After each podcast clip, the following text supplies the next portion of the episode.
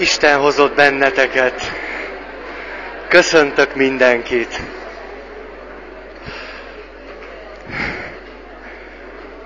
Ugye milyen jó nekünk itt. Jó meleg van, nincs köd, meg ilyesmi. Jól esik nekem végignézni rajtatok.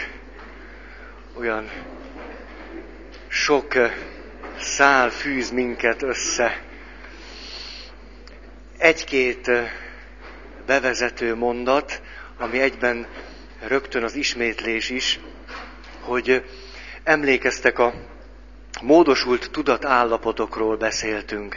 Mégpedig azért, mert annak kapcsán nagyon jó modelljét kaphattuk meg annak, hogy milyen az, amikor valaki, és ezt így neveztük, érzelmileg érintett működésmódban van, vagyis, hogy a reakciói, a gondolatai, a következtetései és minden, ami, ami benne megjelenik, az az érzései, az érzelmei, az átélt élmények hatása alatt van, mégpedig nagyon nyomatékosan, nagyon nyilvánvalóan kimutatható módon, és hogy ezekben a módosult tudatállapotokban nem racionális következtetésekig jutunk el, hanem az átélt élményeink nyomán, amelyben nagyon fontosak, tehát az érzések és az érzelmek, hit alakul ki bennünk, meggyőződés, azonosság, nem azonosság, azonosulás, nem azonosulás, és a többi. Tehát mindezt ezért vizsgáltuk. És persze nincsenek színtiszta kategóriák. Nyilván a módosult tudatállapotoknak is a, a határai, azok belemosódnak a normál tudatállapotba, és lehetne mindezt mondani, és a legnormálisabb tudatállapotban is az érzéseink, érzelmeink és hangulataink igenis oda visznek bennünket, hogy ne csak, vagy ne elsősorban racionális következtetésekig jussunk el, hanem hogy meggyőződéseink, beállítottságunk, attitűdünk alakuljon ki, akármivel, akár kivel kapcsolatosan. És aztán azt a kijelentést fogalmaztuk meg, hogy miután az emberiség nagyon jól tudta azt élményszinten, tapasztalatszinten, hogy nagyon sokféle meggyőződés és hit alakulhat ki bennünk, amelyeknek a hatása az életünkre nézve, a környezetre, a társadalomra nézve óriási, sokkal nagyobb, mint a racionálisan belátott dolgoké.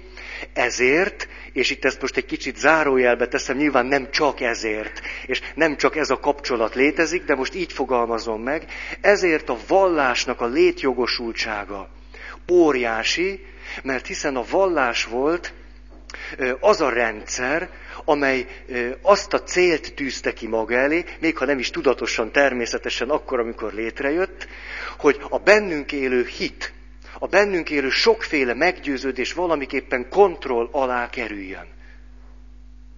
A vallás tehát egy nagyon nagy lehetőség volt az emberiség számára, ma is, de ma mondjuk a, a prioritását mindenképp elvesztette, vagy talán úgy tűnik, hogy elvesztette, hogy a vallás volt az a, az a rendszer, amely egyrészt képes volt a maga kereteivel lehetőséget adni az egyes ember számára, hogy az általa átélt dolgok, és az, általa, az átélt dolgok által benne fakadt hit és meggyőződés integrálható legyen az énbe, az én tudatba.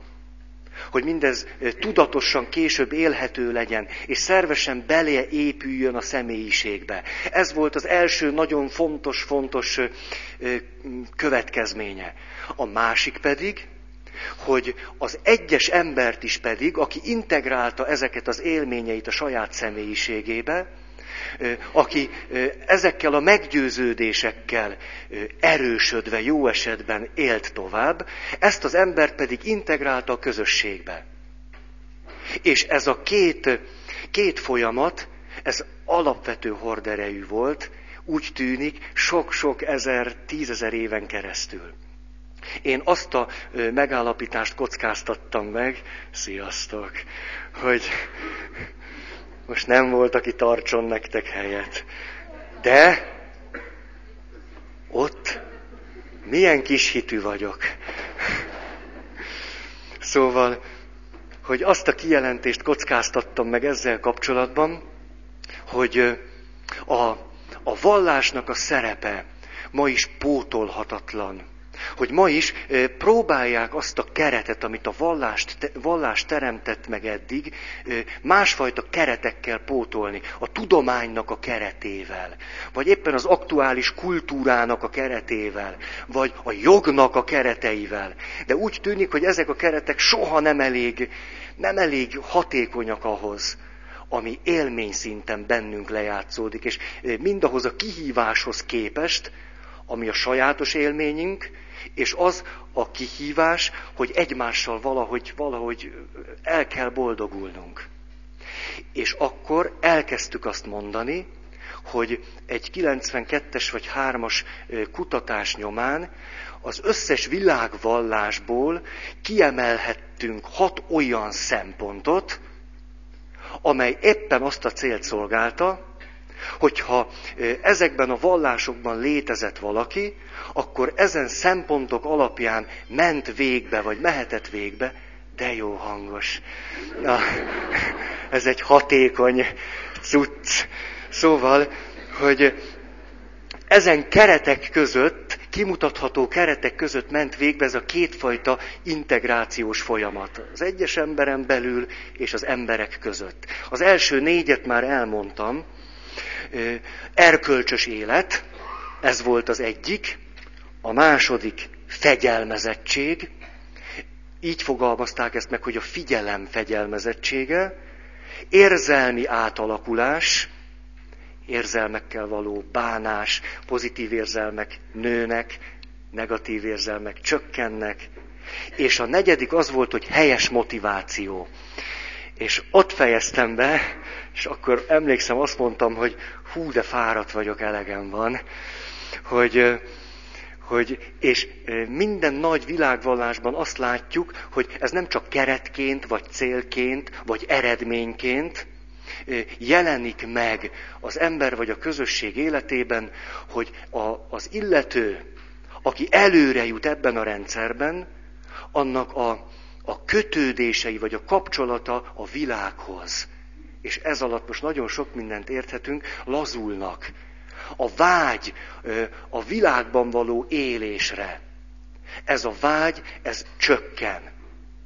A kiszolgáltatottság a világgal szemben csökken. Ez minden nagy világvallás esetében kimutatható. És azon töprengtem, és ezzel fejezem be ezt a negyedik szempontot, hogy milyen érdekes. Tulajdonképpen ez a világ Alig, alig áll velünk szemben mondjuk különösebb elvárásokkal. Hogy azon túl, hogy megcsinálod az adóbevallásodat, mondjuk időben elkészíted, és próbálsz óvatosan lavírozni, hogy ne derüljön ki. Szóval, hogy ezeken túl, meg hogy mondjuk pénzt keressél, hogy legyen mit enni, hogy ezen túl a világ szinte Alig, alig lép föl elvárásokkal. És azok az emberek, akik, akik akár mondjuk serdülőkorban, vagy bármikor egy nagy ugrással kilépnek az egyház keretei közül. Mert azt mondják, hogy ezek a keretek túl szűkek nekem. És azt gondolják, hogy ha belépünk a világba, és elég nekünk annyi keret az élethez, amennyit a világ nyújt, hogy ez egy nagyszerű fölszabadulást fog eredményezni. A hatása sok esetben épp ellentétes. Mert a világ egyfelől nem csak hihetetlen szabadon hagy téged, hogy jó, hát ha nem vagy kriminális, akkor tulajdonképpen azt csinálsz, amit akarsz. Ott is úgy halsz meg, ahogy akarsz, úgy élsz, ahogy akarsz, legföljebb már az életed vége felé beleütközöl a társadalom által valamiféle keretbe, mondjuk, hogy elcipelnek egy hajléktalan szállóra, ha engeded, de ha nem, akkor oda se cipelnek el. Tehát egyfelől hihetetlen nagy szabadságot ad, másfelől azonban, ez egy paradoxon talán, éppen, hogy hihetetlenül gúzsba köti az ilyen embert. Mert ezek a keretek roppant mód szolgálják azt is, hogy fel is szabaduljunk alóluk. De ha valakinek mindent lehet, akkor egyszer csak kiszolgáltatottja lesz ennek a mindennek. És az ételtől, az italtól, az alvástól, a szextől, a mit tudom én mitől kezdve, mindennek a rabja lesz valamiképpen, mert hiszen mindent lehet. Csak hogy nem tanulta meg ezeket a viszonyokat kezelni. És abban az illúzióban élnek nagyon sokan, hogy végtelenül szabadok. Miközben talán ennek pont az ellentéte igaz. Ez volt a negyedik szempont, az ötödik, fejlődő tudatosság, mint következmény, mint cél, mint jellemző, amely kordába tartja a hiteinket, a meggyőződéseinket és a többit. Mellónak, mikor az első kis könyve megjelent, tudjátok, annak a jezsuita atyának, Anthony de Mello, annak az első könyvnek a Csend szava, ez volt a címe, és annak talán a központi gondolata ez volt, hogy tudatosság. És abban van ez a történet, hogy megy a tanítvány a mesterhez, és kérdezi a tanítvány, hogy mondd, mester! Ha egyetlen szóban kellene összefoglalnod azt, hogy mi a mi hitünknek a lényege, mit mondanál? És akkor mester azt mondja, tudatosság. És akkor a tanítvány tovább piszkál, hogy jó, jó, mester, ezt már annyiszor mondtad, de hogyha mondjuk három szóban lehetne összefoglalni, akkor mit mondanál? És akkor a mester azt mondja, tudatosság, tudatosság és tudatosság. Tehát valamiképpen ez a szempont ténylegesen roppant jelentős. És eszembe jutott, hú, de sajnálom, hogy állnotok kell. A kínai szegény ott áll.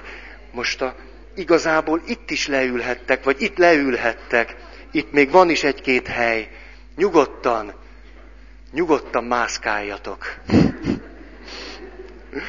Szóval eszembe jutottak azok az élményeim, filmélmények, mondjuk Huszáriknak az Elégia című filmje, amikor azokat a gyönyörű szép lovakat megölik, és, és az, a, az, a, az a nyers élmény, ahogy látjuk, hogy, vagy talán ez csak az én fantáziám, hogy, hogy ezek a lovak egyáltalán nem tudják, hogy mi fog velük a következő pillanatban történni.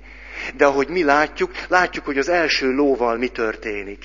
És pontosan tudjuk, hogy a következővel is ez lesz, és a harmadikkal, meg a negyedikkel is.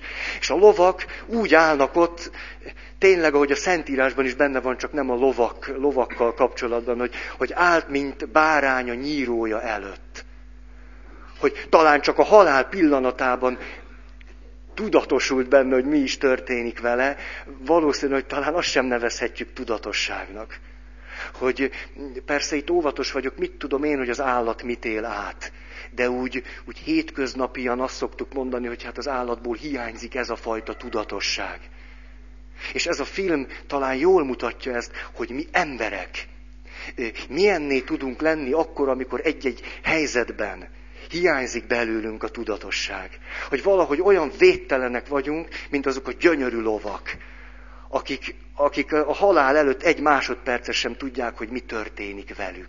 És hogy mi, mi lesz a következő pillanat. De mi pontosan tudjuk, de ők nem.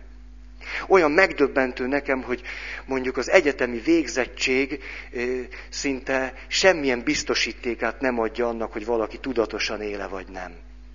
Nem. Nem. Nagyon jól el lehet végezni még többet is. Mert itt vagytok ilyen halmozók, csak nyugodtan, de ne, a, főleg aztán az életünk fontos pillanatait illetően nem sokat jelent. Mert az egyetem elvégzése egy nagyon praktikus és racionális észt igényel, és főleg, hogyha valakinek jók az otthoni gyökerei. Szóval jó, jó kereteket adtak valakinek, akkor, akkor el se bírod kerülni, hogy elvégezd. Nem, ezt annyira tapasztalom, annyira. És azt, hogy ott vagyok keresztúron, sok szempontból a, a világ vége. És jönnek, egyszer ezt már említettem, jönnek jegyes párok, és tényleg eszméletlen érzékenyek, csillognak az értelemtől. És legföljebb mondjuk érettségiük van, amit vagy estin, vagy egy szakközépben szereztek meg. És hogy mondanám nekik, hogy de hát figyelj, hát van olyan, hogy, hogy így tovább lehet menni, és hogy akkor, de hát az, az elképzelhetetlen, mert nincs pénzük, nem tudnak megélni, nincs kitől kérni. Tehát az a, az a helyzet, amiben talán így mondhatom, többé-kevésbé mi beleszülettünk, egy hihetetlenül előnyös helyzet.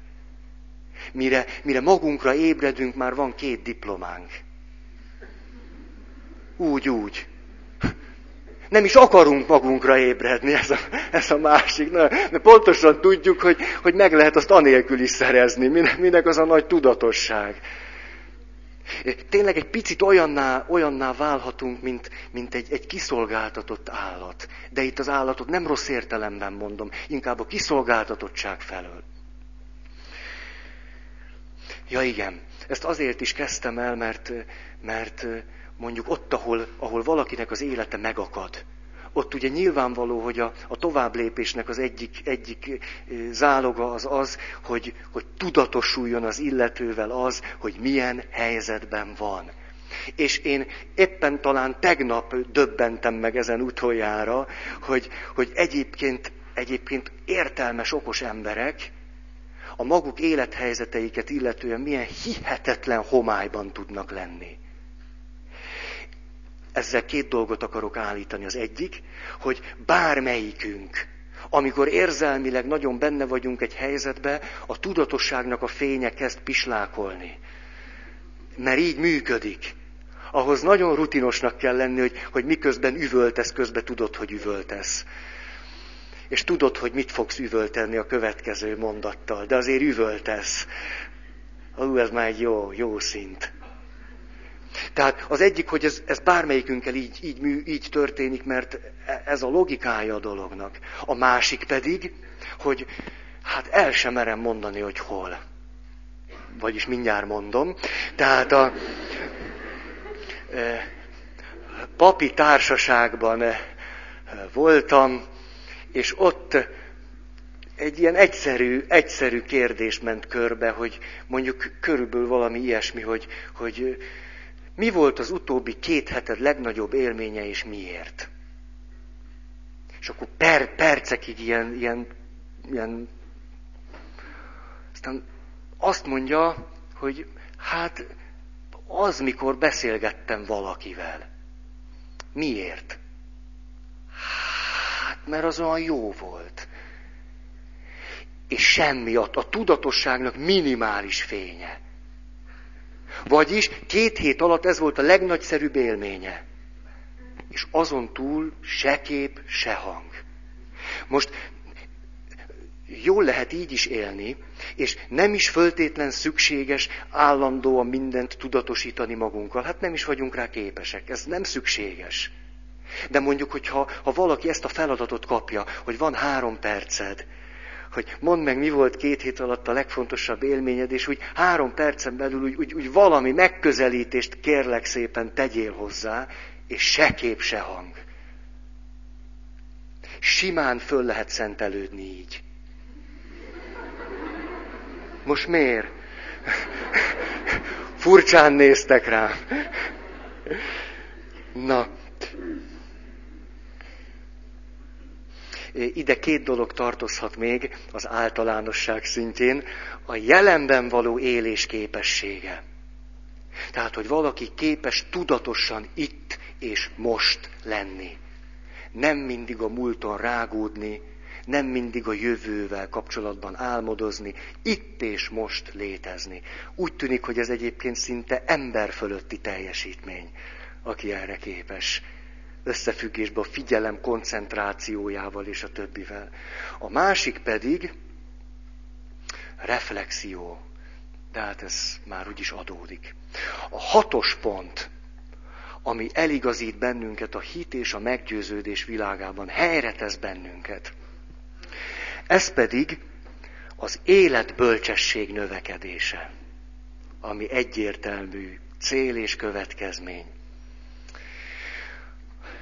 Ugye, ahogy ezt a görög mondást sokszor mondtam nektek, de érdemes többször, hogy nem az a bölcs, aki sokat tud, hanem aki tudja, mit kell csinálni.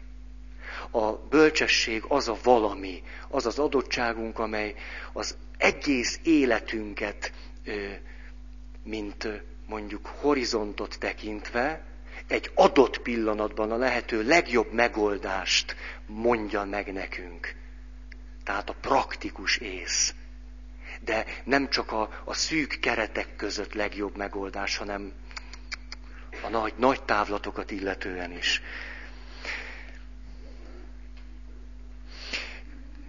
Olyan jót ebédeltem ma, és miközben ebédeltem, néztem a Spektrum adását, ami a hajó katasztrófákról szólt.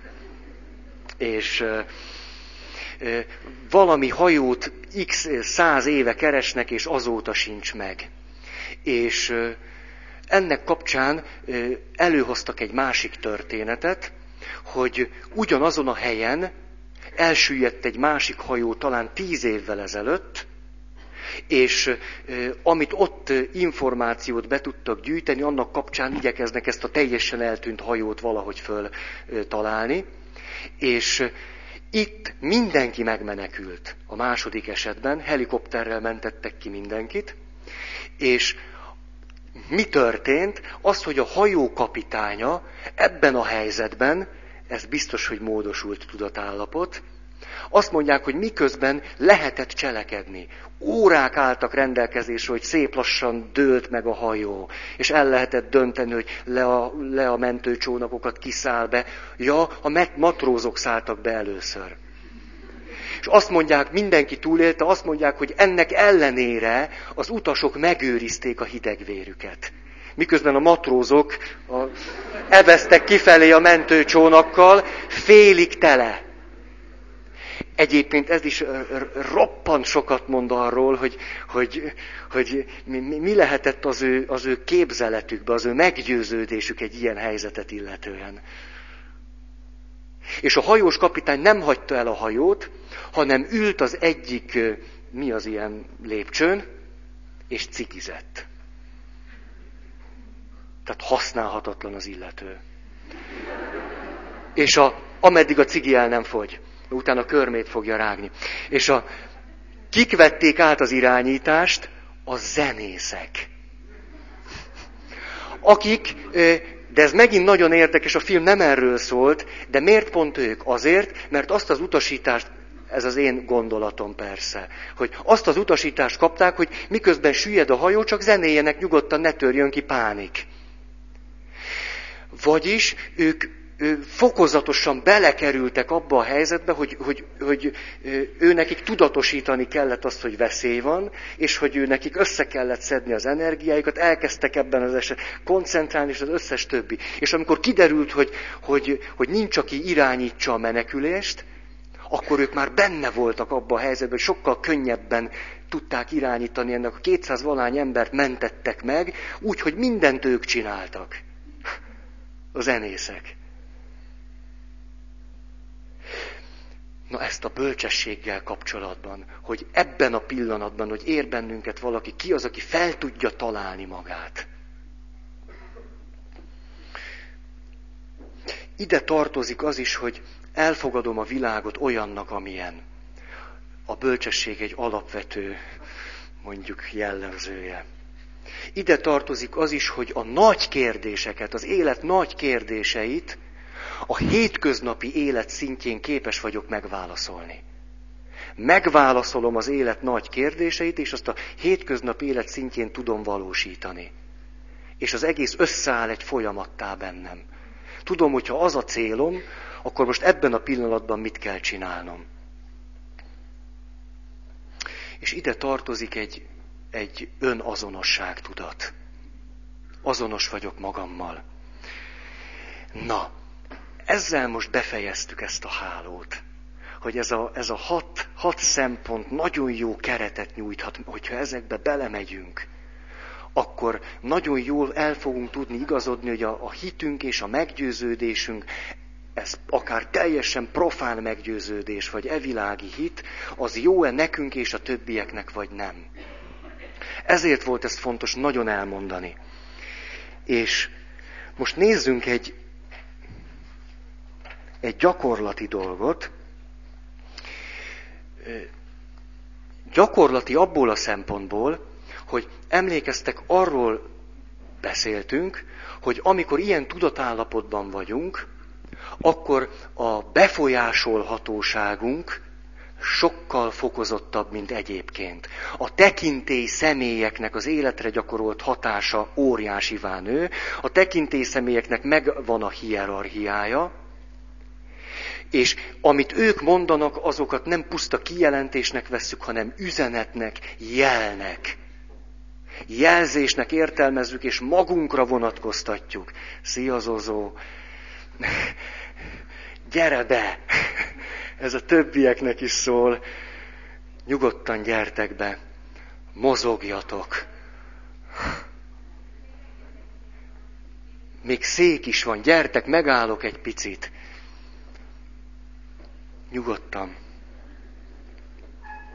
Hogy most... hagyjuk ezeket a nagy-nagy kereteket, és nézzük meg nagyon konkrétan, hogy ebben a helyzetben hogyan tudjuk kihasználni azt a befolyásolhatóságunkat, a tekintélyre való nagyobb nyitottságunkat és érzékenységünket, és a, a, a jelértékű szavaknak bennünk hitté való összeállását és annak a következményeit abban az esetben, amikor elmegyünk az orvoshoz. Azért veszem megint ezt elő, de máshonnan is fogok példákat hozni, mert ö, ö, itt kutatások állnak rendelkezésünkre. Tehát amennyire léteznek tények, annyira tényeket lehet mondani.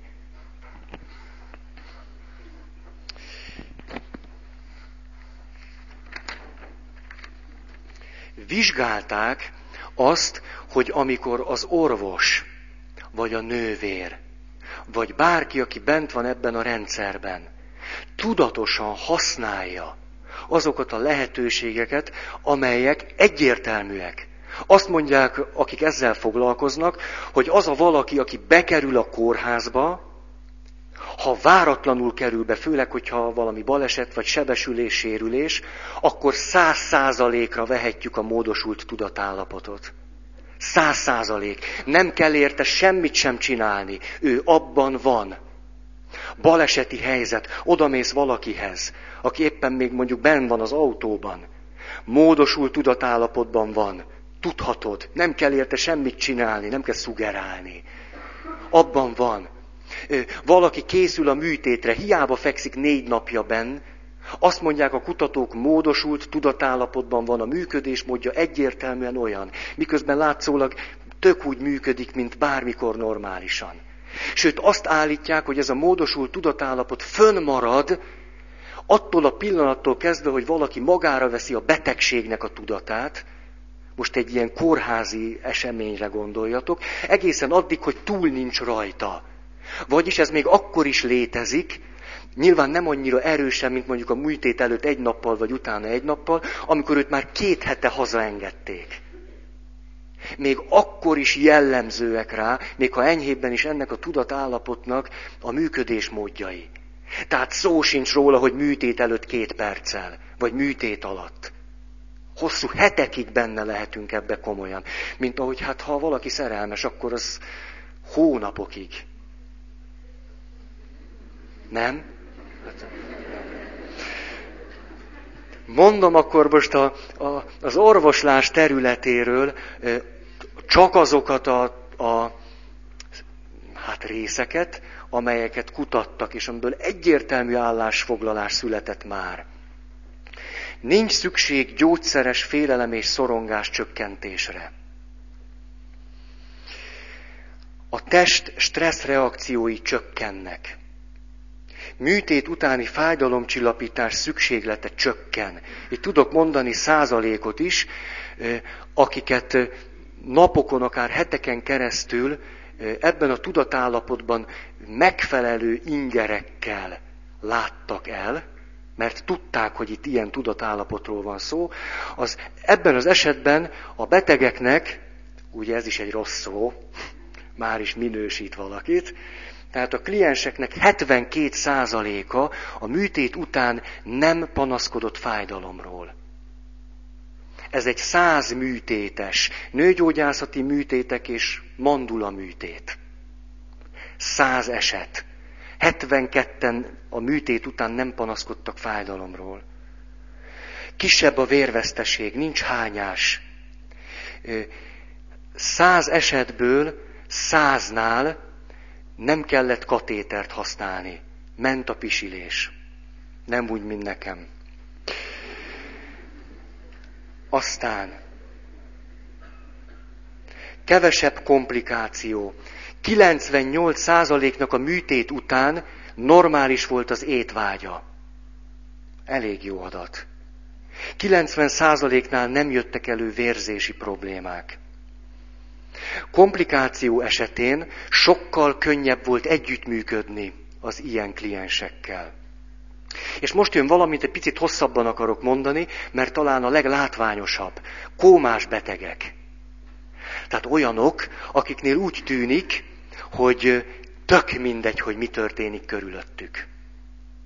Valójában ugyanúgy érzékenyek azokra az ingerekre, amelyeket kívülről kapnak. Mondok egy történetet, és aztán általános dolgokat. Lehet bőségesen olvasni, az irodalom listán vannak könyvek, rengeteg sztori van, rengeteg. A, ez egy irodalmi példa. Egy hetven valahány éves bácsi bevisznek rosszullét miatt a kórházba, és ott kómába esik. Két héten keresztül van kómában, és semmire nem reagál, semmire az égvilágon, néha azonban a következő mondatot mondja. Adjatok nekik bort.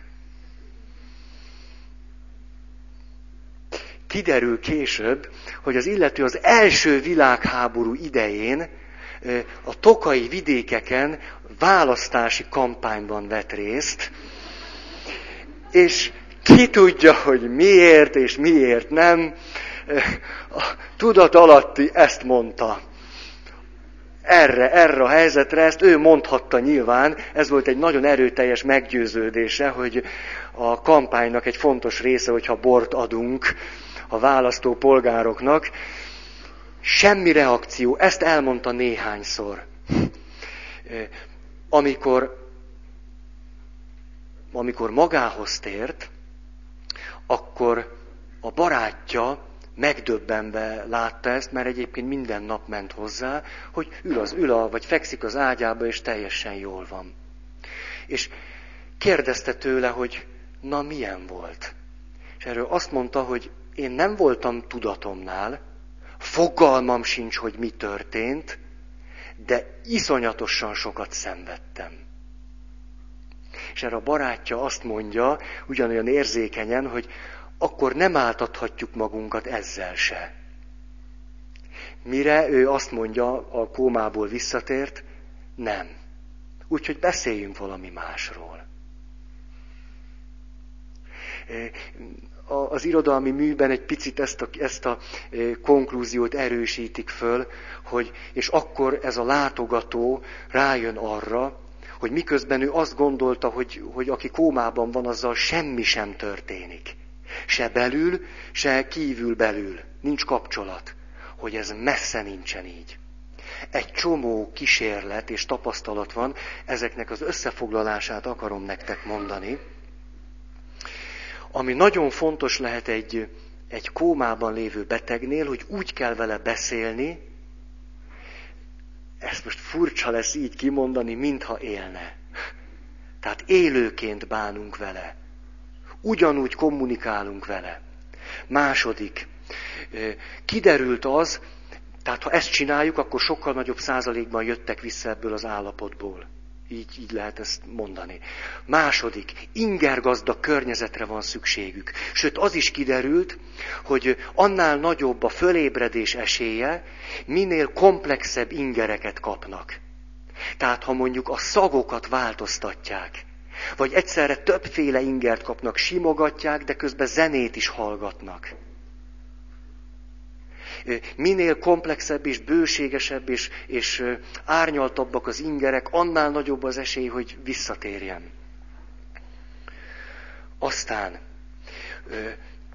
ilyet mutattak ki, hogy fontos, hogy, hogy valamiképpen jelezzük, vagy behelyezzük az ilyen klienst az élet ritmusba. Vagyis, hogyha látogatóba megy valaki egy olyanhoz, mondjuk, aki két hónapja nincs magánál, akkor lehet azt kezdeni, hogy szia, kedd délelőtt van, tíz óra. Ígértem, hogy egy hét múlva jövök, és látod, eljöttem. Látszólag totál értelmetlen mondatok. Ennek a párhuzama, amikor sebészeket próbáltak ilyen kutatások nyomán rávenni arra, hogy ne akármit mondjanak a műtőben. Nem csak azért, mert az illető fölébredhet, és emlékeztek a múltkorira, hogy na ennek vége.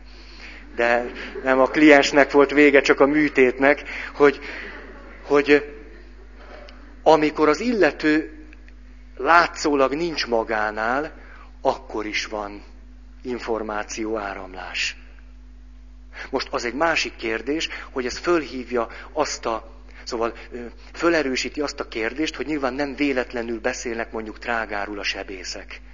Nem véletlen, nyilván ezzel a feszültségüket oldják. Emlékeztek arra a történetre? Azt hiszem két évvel ezelőtt mondtam, hogy... Mi?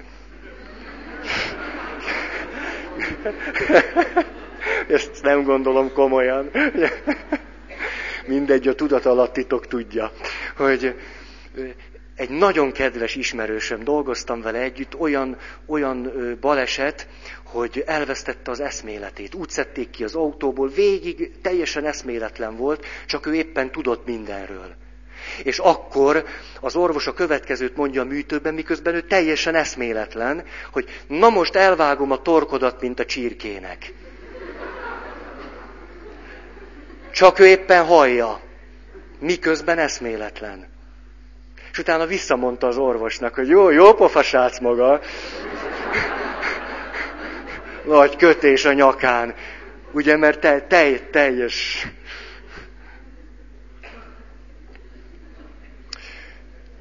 Aztán,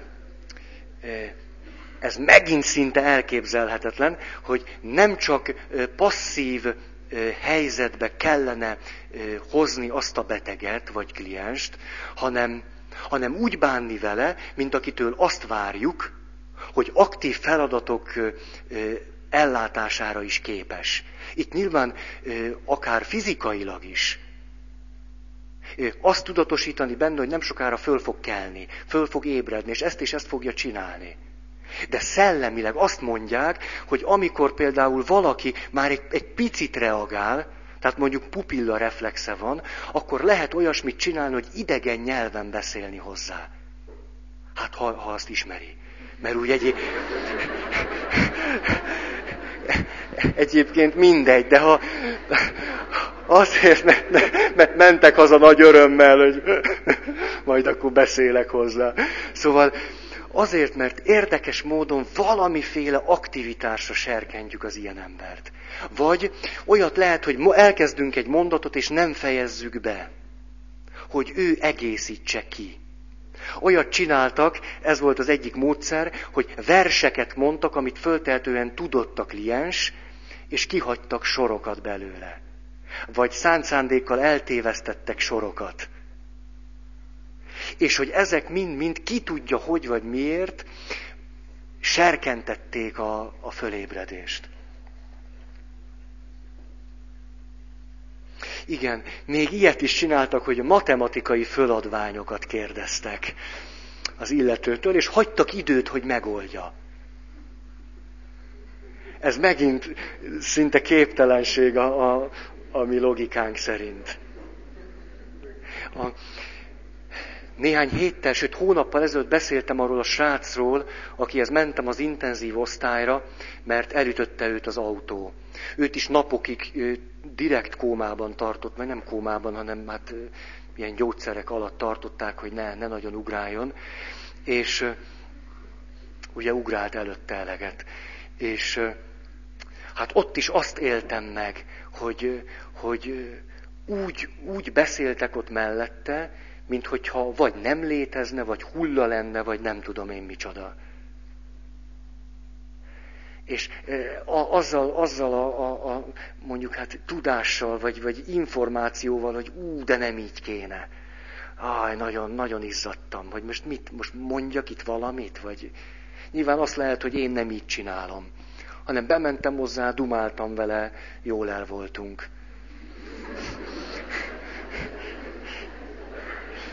Karácsonytól kap, kara, kaptam tőle csokit. Lehet, hogy nem véletlen. Aztán nagyon fontos lehet, hogy ilyenkor, itt is ez történt egyébként, mit csinál mondjuk az a valaki, aki ott, ott ül a betegágy mellett. Mondjuk ki van purcanva, és akkor azt mondja, hogy ne hajj meg, ne hajj meg, ne menj el, nem akarom, mi lesz velem nélküled, és a többi. Na ezeket mind el kellene kerülni. Néhány hónappal ezelőtt a negatív megfogalmazás. Kerüljük el. Nagyon várom, hogy fölébredj. Azt akarom, hogy éljél. Mit tudom én. De ne negatív. Ha már úgyis mondunk valamit, legalább ne. Ne így. Mindezt azért mondtam el, mert ezzel nagyon jól e, igazolható az, hogy egy látszólag totálisan passzív helyzetben, ahol szinte semmit nem számít az, hogy, hogy milyen ingerek érnek valakit, még ott is kimutatható módon nagyon nagy jelentősége van, hogy mi, milyen meggyőződés, milyen kommunikáció és egyéb történik. Hát még akkor, amikor sokkal érzékenyebbek vagyunk, csak úgy hétköznap, akkor nyilván ennek a hatása sokszorosa. Na most, mit csináljunk? Erre a kérdésre szeretnék válaszolni ennek a keretnek a, a lehetőségei között, tehát, hogy kórház és a többi, de nyilván ez csak egy kiinduló pont. Azt mondja, hogy amit megint csak bebizonyítottak, hogy nagyon fontos lehet ilyen helyzetű embereknél, hogy az önkontrollnak és a, a szabad cselekvésnek a terét kell bővíteni, tágítani.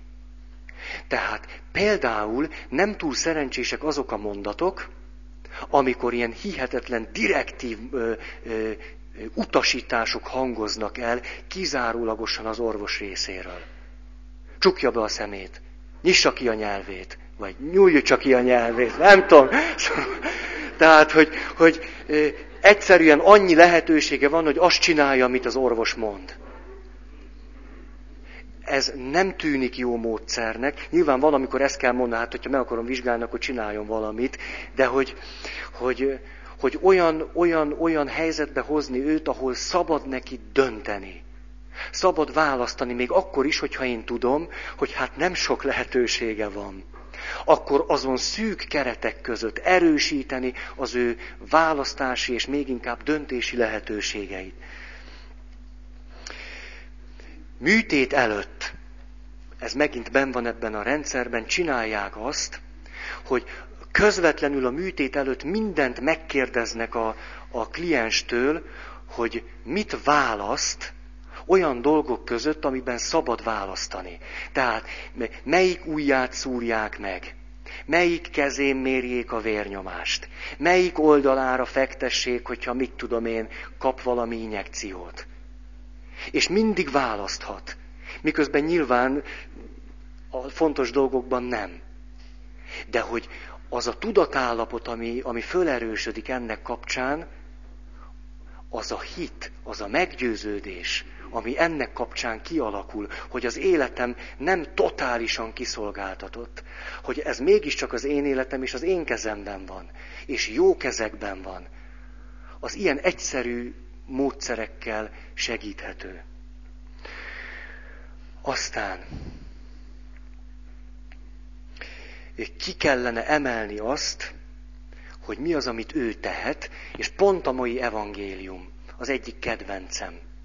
A sok éve vérfolyásban szenvedő asszony, amikor Jézus azt mondja neki, miután meggyógyult, hogy menj és maradj egészséges. Legyél egészséges. Vagyis mi úgy mondanánk, hogy és tegyél valamit az egészségedért. Nem, nem egy ilyen passzív elküldés, hogy nagyszerű, gratulálok, meggyógyultál, hanem rögtön kap egy, egy csinálj ezzel valamit. A te kezedben van. Megdöbbentő az, ahogyan Jézus egyensúlyba hozza a gyógyításokban azt, hogy ő csinált valamit, és a kliens csinált valamit. Mert miközben ugye ő gyógyította meg, ezt szoktuk mondani, aközben mindig azt mondja a meggyógyultnak, hogy és a te hited meggyógyított téged. Aztán saját élmény, hogy ért az első műtét kapcsán egy nagyon-nagyon jó dolog engem, mégpedig az, hogy a műtét után bejött az orvos, és a kezembe nyomott fájdalomcsillapítót, egy teljes dobozt.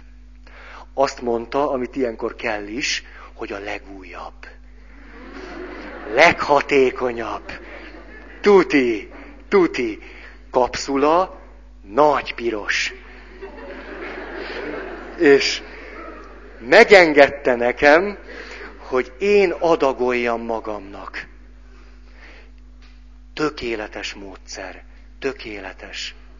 Tehát azzal, hogy a kezembe vettem a fájdalomcsillapítót, nevetségesnek tűnik, nem kívánom, hogy éljetek át ilyesmit, hogy nem tudtok egy hétig még pisilni se, meg kakilni se, és akkor az ágyba, és akkor ezen megy, hogy kibírom-e. Tehát az a kiszolgáltatottság, hogy kibírom-e addig, hogy már nem ettél két napig, mert utálod azt a helyzetet, hogy jön, ágytál. Átéltétek már? Nem, nem, nem. Jó. Nagyon, nagyon izgalmas pedig. Ne. Négy vagy öt napig bírtam. Képzeljétek. És, mert a kacsa az jó. Azt tudod intézni. Ugye ott van az a kis maci az ágyba, fogod, aranyos, kiteszed, beteszed, mindegy. És a, na de az ágytál az nem az a műsor. És mikor jött rám? Látogatási idő volt. Nagyszerű élmény. Ugye, módosult tudatállapot, az tuti, az sokszorosan. Mert emlékszem, hogy ki volt benn nálam, látogatóba, pontosan, pedig hát most nézek rátok, voltatok egy párszor benn nálam, szóval az orvos azt mondta néha, hogy na ezt a kórtermet, ezt kihagyjuk, ide nem megyek be, mert ez, ez, ez már nem kórterem. Wirtschaft. És, a, és akkor emlékszem, hogy ki volt benne, és azt mondtam, hogy de, de, de jó, hogy, hogy, hogy nem egy idegennek kell szólni. És akkor az a, az a hála, ami most is van bennem, ahogy látom magam előtt, ahogy férfi volt, hála Istennek, a, hogy ahogy az én termésemmel megy ki, tudjátok, fogja a kis fülét, és ilyen, és nem lehetett rárakni a fedőt. Ú, jaj, akkora púp, tudj. Hát, akkor kellett volna külön elmosogatni annak, ú, jaj, jaj, jaj, jaj. És akkor éjszaka, de komolyan az a tudat, ezt, ha átéled, akkor pontosan tudod, hogy, és éjszaka leoltják a villanyt, és, és úgy, úgy fekszel, és hát, és akkor tudod azt, hogy az éjjeli szekrényben ott van a fájdalomcsillapító, és akkor veszed be, amikor akarod, és nagyon hatékony. Nagyon. És szóval, de ezt nem, nem lehet elmondani eléggé, vagy hogy, és ez megint csak azért izgalmas, mert látszólag egy semmiség, egy nulla, mint, hát, hogyha ugyanazokban az időkben adná a nővér, egész más a hatás, egész más, mert ki vagy neki szolgáltatva, hiába lógott a csöngő, bármikor megnyomhatod, egész más. És akkor ugye mi történik ilyenkor? Velem az történt legalábbis, hogy tudtam, hogy mondjuk naponta négyet szabad bevenni, körülbelül, nem, nem ajánlják a többet. És akkor ugye mennyi a világcsúcs? Ugye rögtön, négy, akkor az hány óra? És akkor toltam ki, és néztem az órát. És hogyha már, már egy perccel túl voltam a négyes adakon, akkor már, ha-ha, na ez, ezt csinálja utánam valaki. Ilyen, ilyen, na. Aztán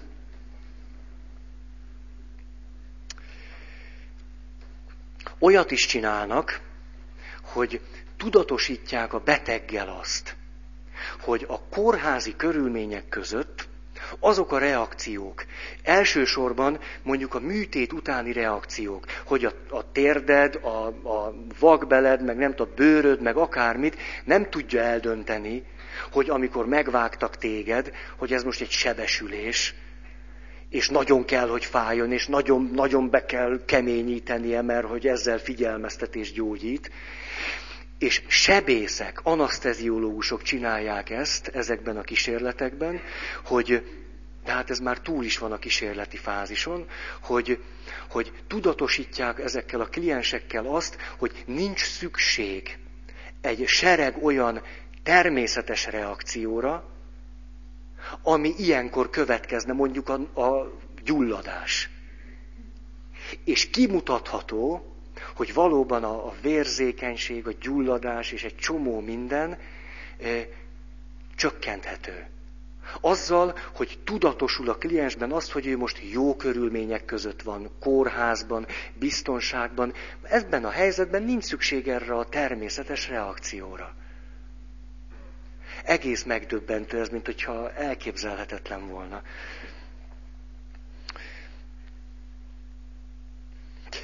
Beszélgettem egyszer egy olyan valakivel, aki maga ilyennel kísérletezett. Egészségügyben dolgozott, gyógytornász volt. És ő maga rájött ezekre, miközben nem olvasott erről semmit. És rájött arra, mert hogy megcsinálják azt egyes kórházakban, hogy gyógytornásszal már lehet az előtt találkozni, hogy a műtét megtörténne. Bemutatják, hogy ő lesz a gyógytornásza, és már biztos kezekben van, a műtét után már fog is jönni, és akkor ez és ez és ez lesz. És ő gyógytornászként megtette ezt, meg tudnám adni a címét nektek. De nem teszem. Hogy... mert akkor nem lesz neki szabad ideje, hogy megtette azt a, a, a kliensekkel, hogy mondta, mondta nekik többé-kevésbé ugyanezt, hogy én fogok jönni, és hogy, hogy nagyon már akkor a, a lábuk tök jó állapotban lesz, mire engem látnak, addigra már lehet is fölállni, és ezt erősítette bennük. És az ő kliensei sokkal gyorsabban javultak, mint a kórházban bármely gyógytornászé. És ő magával megcsinálta azt, hogy elszakadt az egyik szallag a, a lábába. A, mi ez? Bokaszallagja. És hát tudta, hogy gáz van, hát akkorára dagadt, mint a csuda. Bement a, a, az orvoshoz, és hát nem, nem kellett megműteni, hat-hét gipsz. És ő attól a pillanattól kezdve naponta többször, és akkor pedig több, több mondatban magának azt mondta, és ezt képzelte el, hogy amikor leveszik a gipszet a lábáról, ő neki jó a lába. Az nem, nem merevedett le, ugyanúgy mozog, és az összes többi. És ez bejött neki. Az orvos nem hitt a szemének, János kórház. Hogy ezt hogy csinált, hogy levette a gipszet, vagy mit csinált vele? Pedig csak volt ebben rutinja. Úgy én hozzájártam gyógytornára, és úgy mellékesen ezt elmondta, hogy ja, és hát vannak ilyen dolgok. Ugye sokkal kényelmesebb.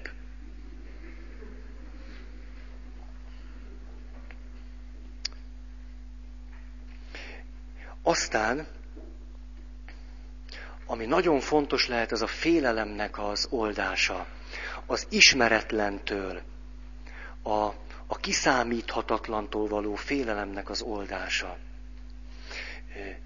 Egy nagyon érdekes következtetés. Múltkor meghallgattam az egyik kazettát, képzeljétek. Mert el kellett vinnem a Csillának, aki kisbabát vár, és amiatt nem tud már jönni. Mindig itt szokott ülni, és vittem neki a kazettát, és akkor hallgattam magam. Hát... Nem, annyira nem. Nem jött be, de... Ott rájöttem, hogy legalább tízszer, tizenkétszer mondom azt, hogy ez mennyire érdekes. De eddig ez nekem nem tűnt föl, a tudatosság, hogy kutatás eredménye, módosult tudatállapotban, amikor az orvos azt mondja az illetőnek, racionálisan, pontosan informálva őt, hogy mi a helyzet, annak a hatása negatív. Tehát a semleges közlés a módosult tudatállapotban negatív hatást gyakorol az emberre. Ezért mondják azt, hogy minden olyan közlés, amit az orvos tesz ilyen helyzetben, az információ közlés bele kellene, hogy ágyazódjon egy pozitív kifejezésmódba. A, a hitnek, a, a gyógyulásba, az egészségbe vetett hitnek a keretébe. Ez számomra megdöbbentő volt, mikor olvastam. Azért is lehet ez fontos, mert hogy ugye ezt jártuk körbe, hogy, hogy az életünk nagyon sok szempontból nem ilyen lépésről lépésre, racionálisan eljutottam a végeredményig. Hogy kiderül, hogy nem csak, hogy, hogy nem elégséges, és nem csak, hogy így, nem csak így működünk, hanem adott esetben ez nem is elég az embernek, nem olyan lények vagyunk, akiknek elég volna egy információt semlegesen közölni. Ez az állapota, túlélési esély húsz százalék, két nap múlva műtét. A következő nem is. Ezért van olyan óriási jelentősége a gyógyulás, és mondjuk a jó meghalás szempontjából is, hogy valakit hazaviszünk. A gyógyulás szempontjából is, hogy otthon lehet. Mert akkor legalább az a közeg, amiben van, az nem ismeretlen számára. Önmagában az, hogy a megszokott közegben lehet, erősítheti az életét. Ma éppen készültem nektek, és akkor csöngetnek, és jön valaki, hogy meghalt a férje. Menjek ki, és mielőtt jönnek a hullaszállítók, szenteljük meg. És akkor persze, hát ilyenkor rögtön menni kell. Nem, nem az illető miatt elsősorban, már nem az elhunyt miatt, hanem a rokonok miatt, akik ilyenkor aztán seregestül jönnek általában. Ugye mindenki mindenkit fölhív, mire te odaérsz, már ott vannak hatan, nyolcan. Óriási jelentősége van, mert ők ugyanis módosult tudatállapotban vannak. A, az elhunyt már nem. Hát már, hogy, hogy ő miben van, azt nem tudjuk. De keleten azt mondják, hogy igen, hogy módosult tudatállapot, hogy még egy kicsit itt van. Ezért ugye a tibeti halottas könyvben százötvenszer ez a fordulat, hogy és a halott mellé kell ülni, és beszélni kell hozzá. Ott az a meggyőződés, ha olvassátok a tibeti halottas könyvet, pontosan úgy kell csinálni, mint amit a kómás beteggel kapcsolatban mondtam. Beszélni kell hozzá napokon keresztül, nem egy-két napig, hét-nyolc napig minimum. Emlékeztetni kell őt mindarra, amit az életében tett, amit már tud. Hogy tudjon mibe kapaszkodni, ezt mondja a tibeti halottas könyv. Olvassátok el, hindu halottas könyv dettó. Nagyon-nagyon érdekes olvasmányok. Úgyhogy van, van értelme. Az egyház pedig azt mondja, hogy, hogy jönnek ezek a hasonlóságok, hogy a betegek kenetét föl lehet adni az elhunytnak halála után két óráig. Itt van a vallásnak az a, az a tapasztalatból fakadó lehetősége, hogy lehet, hogy valamit tudunk, de nem tudjuk megmondani, hogy miért van így. Megindokolták a teológián, azt mondták, hogy azért, mert nem tudjuk, hogy mi is az a halál, az a meghalás, hogy az, az, az egy folyamat nyilván. Ne? Most lehet, hogy mi már azt látjuk, hogy nincs ott az illető, de hát végül is nem tudjuk. Ezért menjen oda a pap, ha teheti, és imádkozzon fölötte, és segítse őt. Mert mit tudjuk mi, hogy ő hol van, hogy nem hallja-e. Minden esetre furcsa, hogy, hogy a nagy vallási kultúrákban ennek nagyon komoly kultúrája van. Na, elmegyek oda, és akkor kiderül az, hogy az illető bácsi azt mondta, amikor bevitték őt a kórházba, mert annyira rossz állapotban volt már, hogy, hogy a lehető legrosszabbat tettétek velem, azonnal vigyetek vissza. És akkor jó fejek voltak a, a hozzátartozói, a felesége, meg gyerekei, unokák, és azt csinálták, hogy amikor már először mozgatható állapotban volt, akkor betették a mentőbe, és hozták haza, és a mentőben meghalt. Azért azt megvárta. És annyit tudtak csinálni, hogy a mentőből hazatették. Befektették az ágyába. És most ott van azok között, akik, akik szeretik őt, legalább néhány óráig. Itt megint nagyon az, hogy fölravataloznak egy elhunytat. Régen ez ennek óriási kultú. Ott, ott van, és ott imádkoznak fölötte, és sírnak, és mindenki elmondja a panaszát, a nyűgét, dühönghet, meg, meg bocsánatot kérhet, meg akármicsoda ott megtörténhet. És lehet, hogy nem csak az illetőre hat, aki mondja. Még ez is lehet. Nem tudjuk. Talán sose derül ki. Legfeljebb majd odaállt.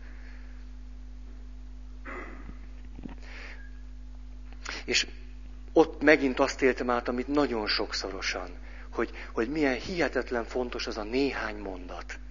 Hogy odaállni az elhunythoz, hogy közel menni hozzá, hogy megfogni őt, hogy nem idegenkedni tőle, hogy milyen fontos jelzés lehet az, ugye, ahogy mondtam nektek, nem csak a szó válik jellé, hanem minden gesztus, minden jelértékű lesz, hogy a pap, aki Krisztust képviseli, oda megy az elhunythoz és megfogja őt. Ráteszem a kezemet a fejére. És így imádkozunk. És aztán bevonjuk az imádságba azokat, akik ott vannak. Még ha nagyon nehéz is nekik. Kitakarjuk az elhunytat, hogy lássák. Kapcsolatba kerülni vele. És, és már ott elmondani ezeket a legfontosabb mondatokat. Nem kell ott sok időt tölteni. Lehet, hogy nem is akarják. Elég az a néhány perc. Jobb az nekik, hogy maguk vannak. De az a néhány perc nagyon fontos. Ilyenkor föl sem merül az, hogy azt mondjam, hogy mű, hát a halotthoz már nem megyek ki. Hát, roppant jelentőségű lehet a gyász, gyász munkában. Vagy az, amikor jön egy gyászoló. Ezt gyakran átéltem megint csak, hogy ja, az óra, hogy jó van. Hogy ö, jönnek, és, és azt élik meg, nyilván egy gyászoló azt éli meg, hogy az életében bekopogtatott a, a végzet. Tehát, hogy egy olyan állapotba került ő a szerette halálával, amikor átéli ő maga azt, hogy ő itt nem tud semmit sem csinálni. Nem tehetett semmit, és ezután sem tehet semmit. Tehát pont a, a beteg embernek a kiszolgáltatottságához hasonló állapot. És hogy akkor én mindig szoktam kérdezni, ezért kellene katolikus plébániákon is, meg minden egyéb ilyen helyen az irodára zseniket fölvenni. Ne, ne a maradékot ültessük oda, aki ráér, mert nyugdíjas. Zseniket kéne odaültetni. A portára is. Portásnak is. Komoly, óriási jelentősége volna. És a takarítónőkről nem is beszélve, az is egy nagyon fontos, hogy tényleg a portás bácsi még nem kopogott nekem, hogy, a, hogy mert van még hét percem, hogy akkor mindig szoktam kérdezni tőlük, mert ugye beszélnek az elhunytról, és akkor fölfakadnak, fölfakad ez. Még fokozottabban benne vannak ebben az állapotban. Mindig... Ahogy az előbb mondtam nektek, választási lehetőségeket adok nekik. Hogy szeretnék? Ilyen vagy olyan temetés legyen? Legyenének vagy ne legyenének? Sokének legyen vagy kevésének? Legyen búcsúztató vagy ne legyen búcsúztató? Akar más is beszélni a sírnál, vagy nem akar más beszélni? Hosszú legyen a búcsúztató vagy rövid? Akarják-e, hogy neveket mondjunk, vagy nem akarják? És az elején az első reakció sokszor az, hogy, hogy hát mit számít ez? Hát olyan mindegy. De ez néhány másodpercig van így, és utána fél óráig nem mennek el. Így van, mert rájönnek, hogy itt mindent lehet. Tényleg. És akkor, hogy, hogy és még mi is. És, és egyszer csak... Szóval ezért szoktam esküvő előtt is jegyes párok. Módosult tudatállapot, hogy akkor nekik is mindent lehet, ugye? Mindent. Választhatnak a Szentírásból részeket, ami nekik tetszik. Ugye csak egy valami nem. Igent kell mondani. Nem, ne, nem így van, felőlem akármit mondhatnak. Tényleg, bármit, akár ott is mondhatnak nemet. Én azon nyomba megállnék. De... De hogy nyernék egy fél órát, nem. Nem, nyugodtan. Nyugodtan. Ezt csak mondom nektek, tehát attól, hogy mondjuk ná, nálam lesztek majd jegyes, ú, a Nóri most jár hozzám. Hogy Nóri, nyugodtan, szóval bármit. Bár, bármit. Azt mondja,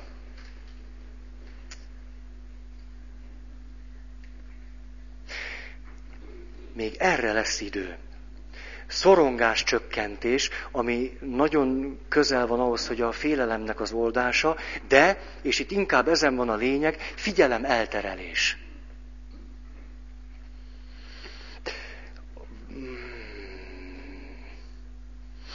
Orvosok megint csak ezekben a kísérletekben csinálnak olyat, hogy mondjuk megsebesült a jobb karja.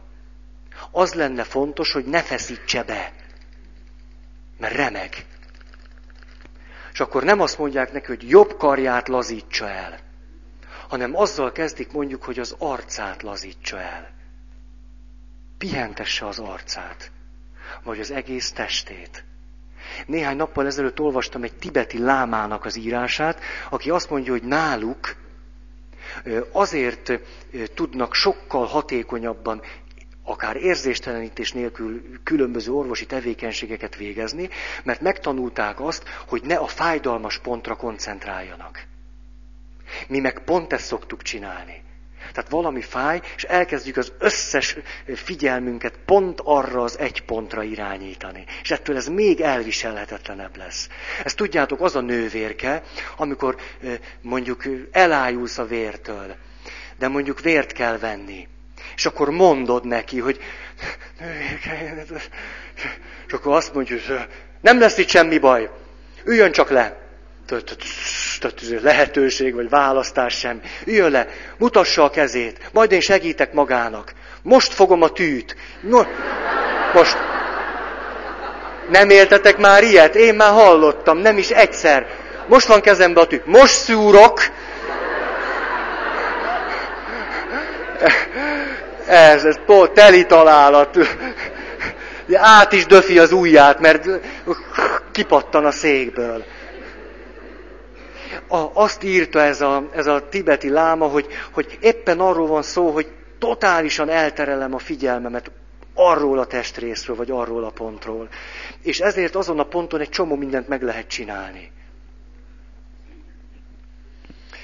Na, e, ilyen, ezek jó, jó befejezésnek jók lesznek, hogy...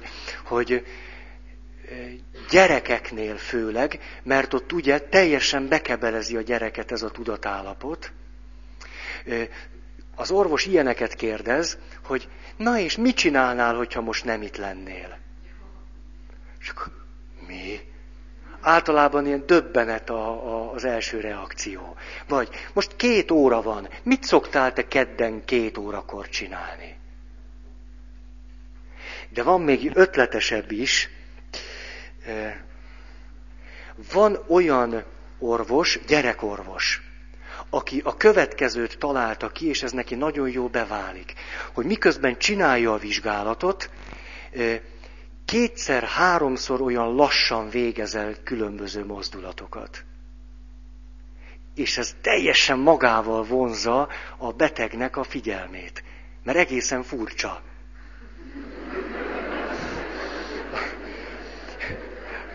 Olyat is csinál, hogy néha megáll egy mozdulat közben.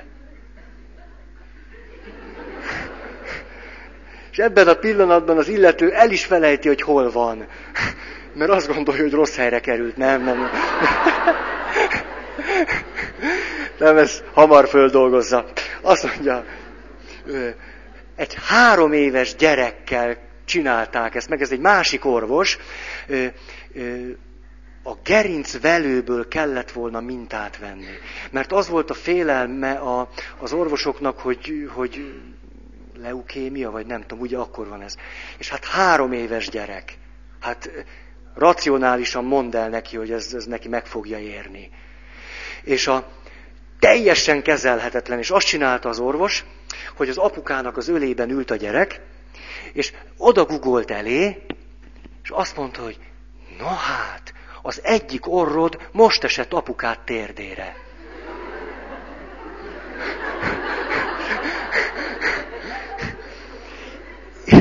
És ezt többször megismételte. És nézd, a másik orrod most esett a földre.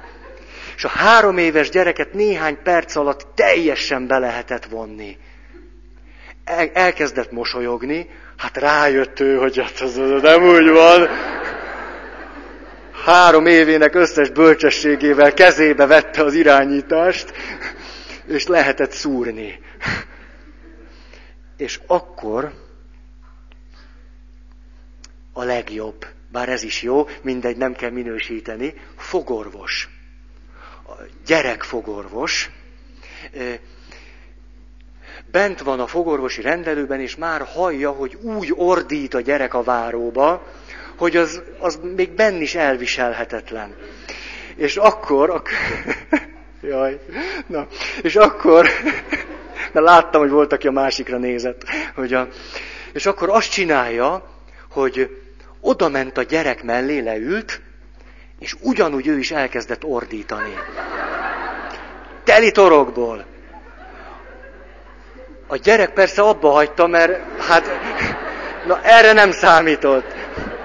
És amikor abba hagyta, akkor a doktornő egy teljes természetességgel azt mondta a gyereknek, na most te jössz. A gyerek meg akkor ordított egy darabig, a doktornő leállította, azt mondta, hogy jó, most én jövök. A gyerek leállt, akkor ő ordított. És aztán utána mindketten leálltak, és mehetett a többi. Na, ezek, ezek nem a fantáziám szüleményei. Nagyon jól mutatják azt, hogyha apró pénzre vágyjuk azt, hogy, hogy hogyan alakíthatunk ki ilyen helyzetekben jó meggyőződéseket, akkor ezeket az utakat érdemes tudnunk. Hogy hogyan fordíthatjuk előnyünkre azt, hogy az ilyen tudatállapotban a tekintély személyek által befolyásolhatók vagyunk, stb. Stb. És meggyőződés fog kialakulni bennünk, hogy jó helyen vagyunk. Nagyon köszönöm a figyelmeteket. Akkor következő, igenis, következő héten folytatjuk. Akartok-e hirdetni?